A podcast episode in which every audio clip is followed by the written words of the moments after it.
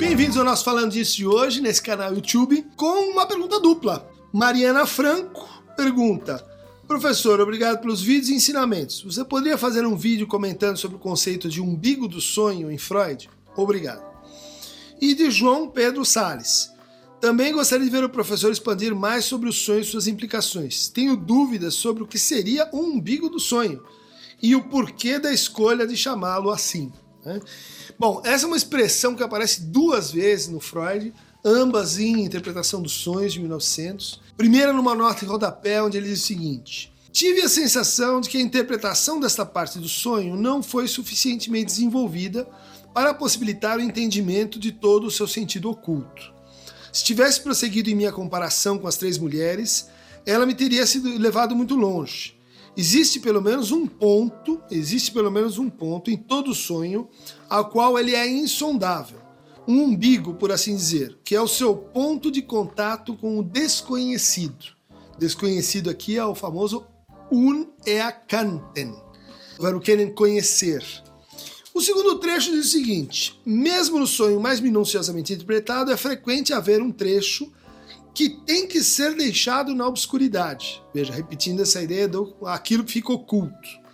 É que, durante o trabalho de interpretação, apercebemos-nos de que há, nesse ponto, um emaranhado de pensamentos oníricos, que não se deixam, deixa desenredar e que, além disso, nada acrescenta ao nosso conhecimento do conteúdo do sonho. Este é o umbigo do sonho, o ponto onde ele mergulha no desconhecido unerkannten. Os pensamentos oníricos a que somos levados pela interpretação não podem, pela natureza das coisas, ter um fim definido. Estão fadados a ramificar-se em todas as direções dentro da intricada rede nosso mundo do pensamento. É de algum ponto em que esta trama é particularmente fechada que brota o desejo do sonho, Traumwunsch, tal como um cogumelo brota do seu micélio. Essa é uma referência muito importante, muito comentada né, entre os psicanalistas, dentro da teoria geral do sonho, que é por onde o Freud começa a descrever, então, as diferentes maneiras pelas quais o desejo se realiza.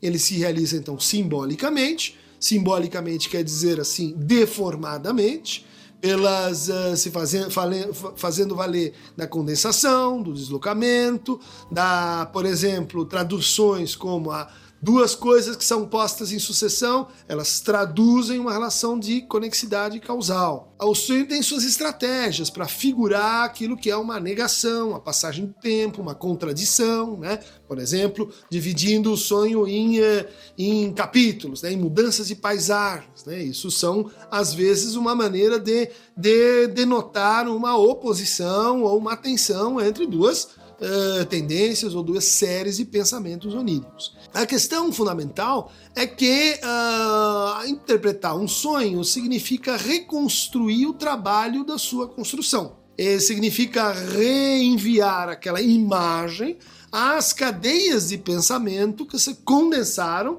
transformando-se em imagem. Portanto, uh, o trabalho da interpretação ele é parte dos, Lacan vai dizer, dos significantes que são trazidos pelo sonho, e em cima disso se pedem então associações. As associações dos elementos do sonho, ou seja, o sonho não se interpreta como um bloco, né, que você traduz. Tudo isso significa vou ganhar na loteria. Não é assim. Chama-se análise dos sonhos, porque a gente quebra o sonho em vários elementos e cada um desses elementos está sujeito então à associação. E essas associações elas vão levando a pontos de enodamento ou de repetição ou de entroncamento que figuram o que tipo de desejo estava recalcado a partir das reminiscências diurnas, que retomam desejos infantis, que retomam desejos infantis que estavam recalcados e que tem uma lógica dos traços mnêmicos de percepção que vão ser assim reconfigurados para a produção do sonho. A interpretação dos sonhos é a recuperação, reconstrução desse desejo então que estava recalcado. Só que o que é o desejo? O desejo é um retorno, um retorno a um traço anterior. Bom, mas um traço anterior vai nos levar aonde? A um traço anterior ao anterior. E o anterior ao anterior vai assim por diante. E essa é a ideia que o Lacan uh, intuiu, né? Uh, com a ideia de que um desejo é sempre o desejo de desejo, é sempre desejo de, de, de desejo de outra coisa, uh, de que o desejo é sempre o desejo do outro, e é sempre também um outro desejo. Esse trabalho, então, justificaria que uma análise inteira pudesse ser, poderia ser feita com a, a interpretação de um único sonho. Ou seja, isso é teoricamente possível. Né? Na prática não acontece, mas uh, um único sonho então nos remete ao conjunto total da vida psíquica de uma pessoa. Essa interremissão do desejo né, é, faria com que a gente então imaginasse que o trabalho da análise, seja para a remoção de sintomas, seja para a superação de, de inibições ou atravessamento de angústias, e ela estaria então fadado a uma infinitude, porque um desejo remete a outro, e bom, o que causa um sintoma é um desejo, e aquele outro desejo também está recalcado. Isto leva então o Freud ao campo do originário, né, do ur. Isto leva o Lacan a pensar que nem toda a estrutura do sonho está determinada simbolicamente. Há uma posição de unerkannten, né, que resiste a ser conhecida, que resiste ao saber. E que seria, portanto, um ponto de resistência e de formação né? não só assim de origem, mas um ponto que vai se repetir na vida daquela pessoa. Um ponto, uh, falando com Lacan, não com Freud, né? o Lacan chamava isso de real. Né? Esse é o real que está em jogo no sonho. Um real que torna um sonho uma operação que não é só assim de representação, mas é uma operação, dizia o Freud isso, né? Ele é o guardião do sono. Então existe algo aí da passagem do estado de eh, de dormir para o acordar. E esta passagem, nesta passagem está o real. O real implica uma mudança, vamos dizer assim, de estágio. Ele não está, então, não é oposição entre a vigília e o, o sonho, como se um fosse o real e outro fosse imaginário, um fosse da fantasia, outro fosse verdade. Bom, por isso que o Lacan diz também que muitas pessoas, e é possível que a gente sonhe acordado. A questão está na transição. E esta transição, que é um ponto então de, em que a gente acorda, ela aparece dentro do sonho em determinados momentos em que, como ele diz aqui, né, o emaranhado de pensamentos oníricos é tamanho, a condensação é tamanha, que há uma mudança de qualidade, há uma mudança de nível. Né?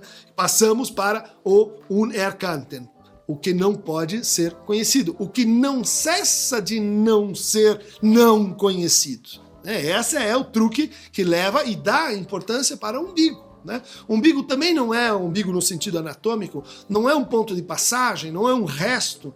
É um resto, mas é um resto que fica ali lembrando a gente que houve um antes, que a gente já foi criança, que houve uma mãe, que houve um pai, que houve um nascimento. É uma marca de onde viemos, mas é também uma marca de para onde vamos. Então, o umbigo do sonho é, apresenta e representa esse fragmento de real. Ele também uh, pode ser figurado uh, com a noção de a coisa, das Ding, né? aquilo que está marcado pelo excesso, aquilo que está marcado pelo recuo, aquilo que está marcado pelo uh, pelo impensável, pelo inominável, tal qual no sonho inaugural da psicanálise, o sonho da injeção de Irma. Freud leva a esta que é uma paciente sua, né, que ele sonha com ela, ele leva ela para perto da janela e daí ele a Irma abre a boca, olha só a metáfora, né? Quer dizer, como um sonho toma uma uma atitude, né, um comportamento. Você fecha a boca, você não me fala coisas para com a concretude metafórica de uma boca que se abre, e dentro da boca ele então começa a perceber e ver né, um, os cornetos nasais, e daí dentro da garganta, e daí o Freud se angustia com, a, com o que ele está vendo, não vendo, com esse, com esse ponto obscuro, e o sonho então se corta nesse ponto, e segue, ele volta então conversando com os seus três médicos amigos, e o sonho continua. Mas O umbigo do sonho, no caso do sonho de Irma, pode ser sinalizado por este momento em que a própria imagem não se sustenta ou ela apresenta uma fissura que leva a gente a dizer ali há algo na imagem que denuncia a insuficiência da imagem. Assim como há algo na palavra ou na representação, para falar com Freud, que supera, ultrapassa o limite da representação. Isso vai aparecer também na figura do uh, ou recalque primordial. Isso vai aparecer uh, também em, em, em, várias das Urfantasias, nas fantasias fundamentais, né, que o Freud uh, se refere, que poderiam ser entendidas então como versões né, daquilo que no sonho aparece como seu umbigo para ir adiante na, nessa investigação sobre o umbigo dos sonhos, não posso deixar de recomendar a vocês a interpretação dos sonhos do Freud, dois volumes, um texto incontornável e formativo até hoje para todos que lidam com a prática do inconsciente. Então, o umbigo do. Falando nisso, fica aqui hoje. E clique no Aqueronta Movebo, que é uma alusão também à ideia de daquilo que não pode ser conhecido. Né? Não, não posso me mover para, para as coisas conhecíveis, vou para a obscuridade, que vocês viram aqui, está mencionado em dois pontos, onde o Freud fala do umbigo do sonho. Até a próxima!